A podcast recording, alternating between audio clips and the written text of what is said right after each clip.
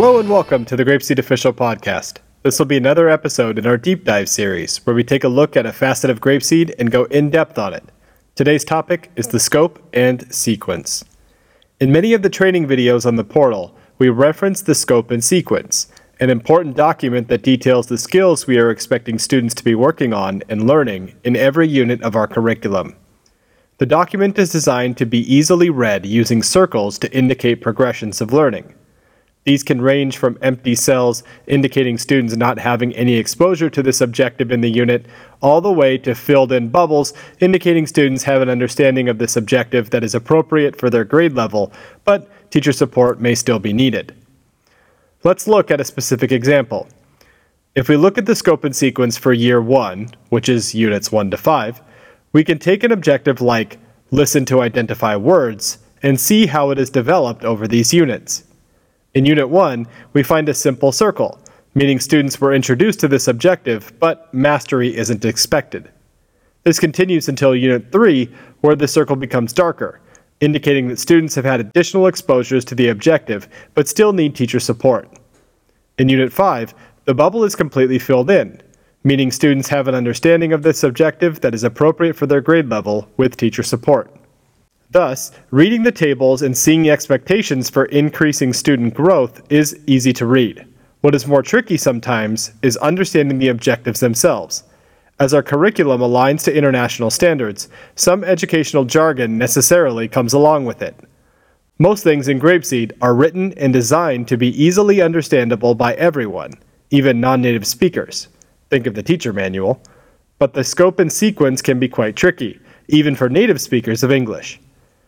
We have received many questions about what particular objectives mean in more simple terms. So, in this podcast, we'll be looking at these and defining them, helping deepen your own understanding of our goals and objectives as you consult the scope and sequence throughout your Grapeseed journey with your students. The most frequently asked questions involve the objectives construct meaning and determine meaning, and the difference between these two linguistically. It can be helpful to think about this as a kind of a spectrum. Students begin by constructing or building meaning, and as they do, it evolves into determining meaning. To really understand this, think about the perspectives of your students in Unit 1. It is their first day of class, and they have no English foundation. They see their teacher say, sit down, which might sound to them like sit down or set out or something else nonsensical. But when they say it, they go from standing to sitting. They say it again and again, going from standing to sitting. Your students at this point might then begin to associate the series of sounds that sound like sit down or sit down with the action of sitting. They are constructing meaning, building understanding of a set of sounds together and what they mean. As they are exposed to the language more, they will more accurately be able to distinguish the sounds in sit down and no longer hear it as sit down. They might even tell their friend to sit down when they're supposed to. They have started to determine the meaning here.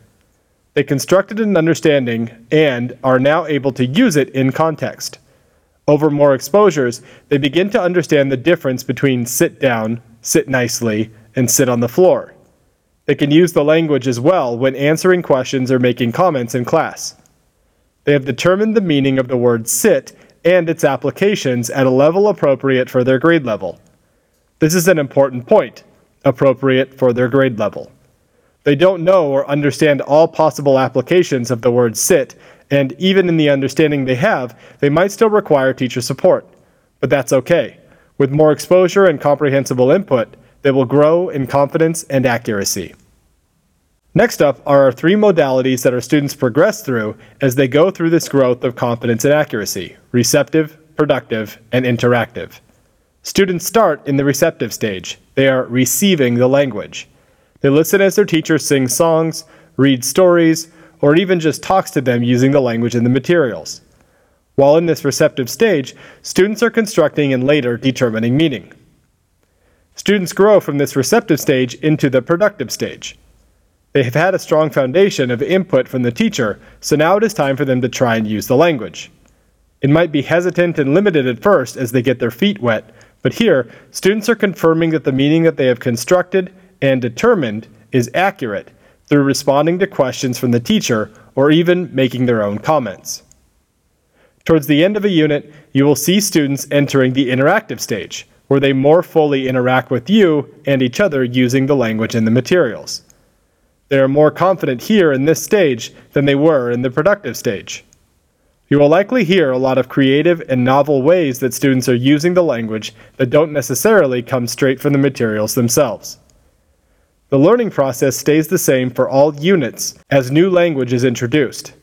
In each unit, students return to the receptive stage, gain more of an English foundation, and move quickly into the productive and interactive stages. In these interactive stages, we find some related objectives in the scope and sequence. These are conduct research, recall information provided to answer questions, and conduct research, recall information from experience to answer questions.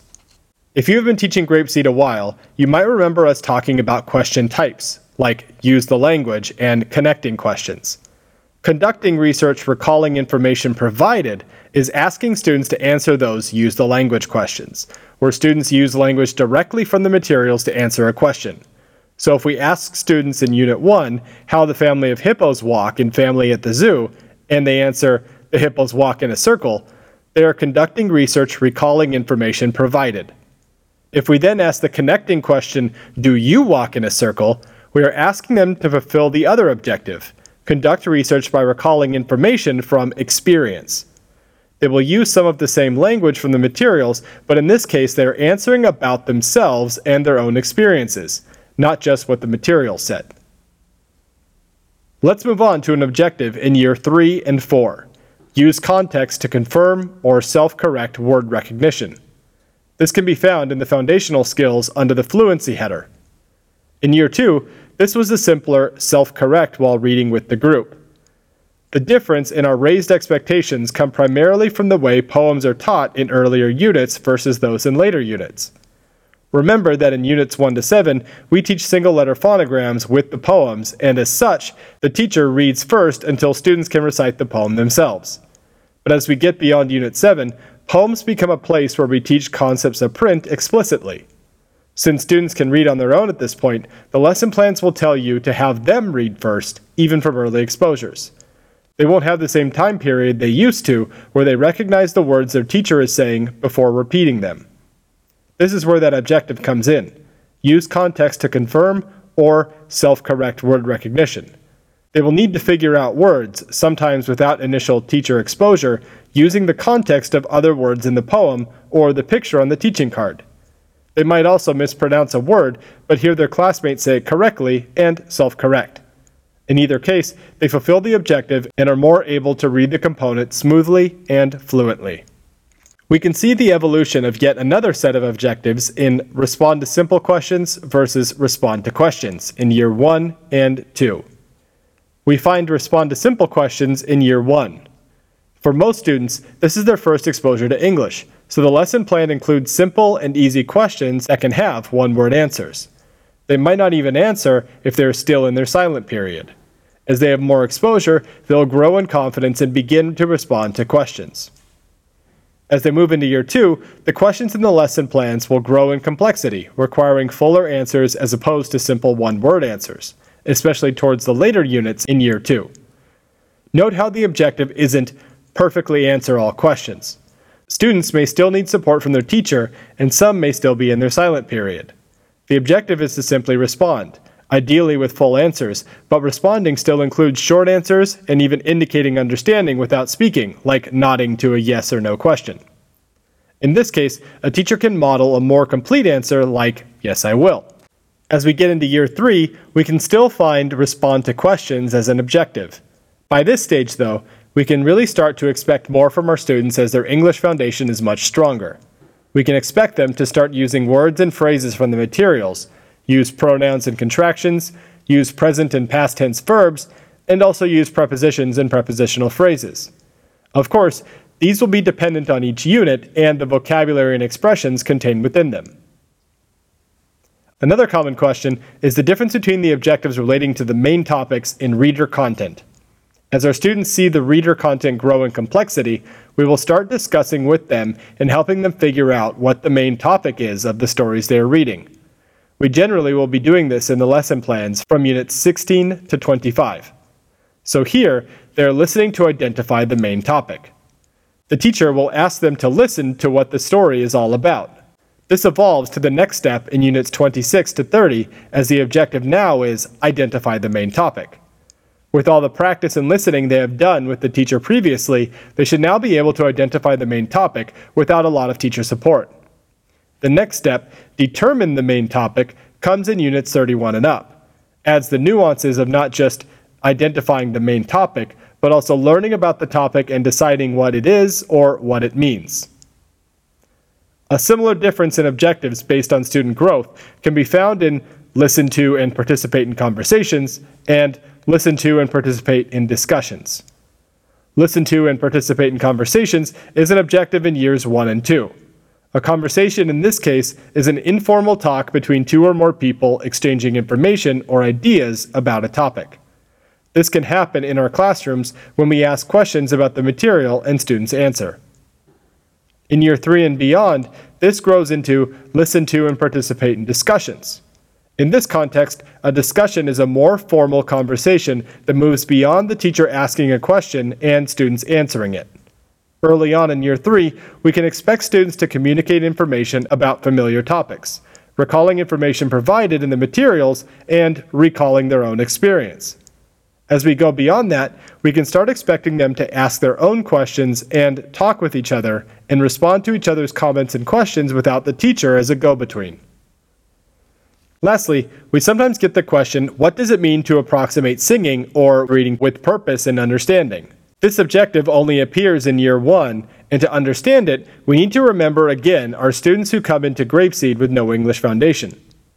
Even with your encouragement, students may not join in singing songs or reading poems or doing some of the materials. Even when they do, it will likely not be terribly accurate at first. It will take time for them to be able to clearly hear sounds and construct and determine meaning, like we talked about before. In this early outputting, they won't really be singing or reading, but they will be trying to. This is the nuance of the approximate singing or reading found as an objective in these early units. They might just be parroting sounds without really understanding the language yet. With more exposure and practice, they will continue constructing and determining meaning and will actually be singing or reading instead of just approximating it. Whew, that was quite a bit of heavy stuff. If you have any other questions about the scope and sequence, feel free to send them in to mailcarrier at grapeseed.com, or you can reach out to your coach. As always, thank you for listening and good luck in the classroom.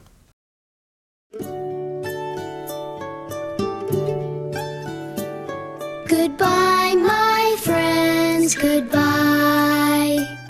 I'm sad to say goodbye.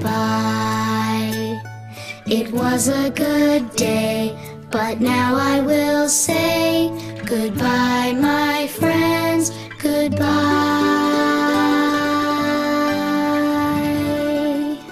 Goodbye, everyone.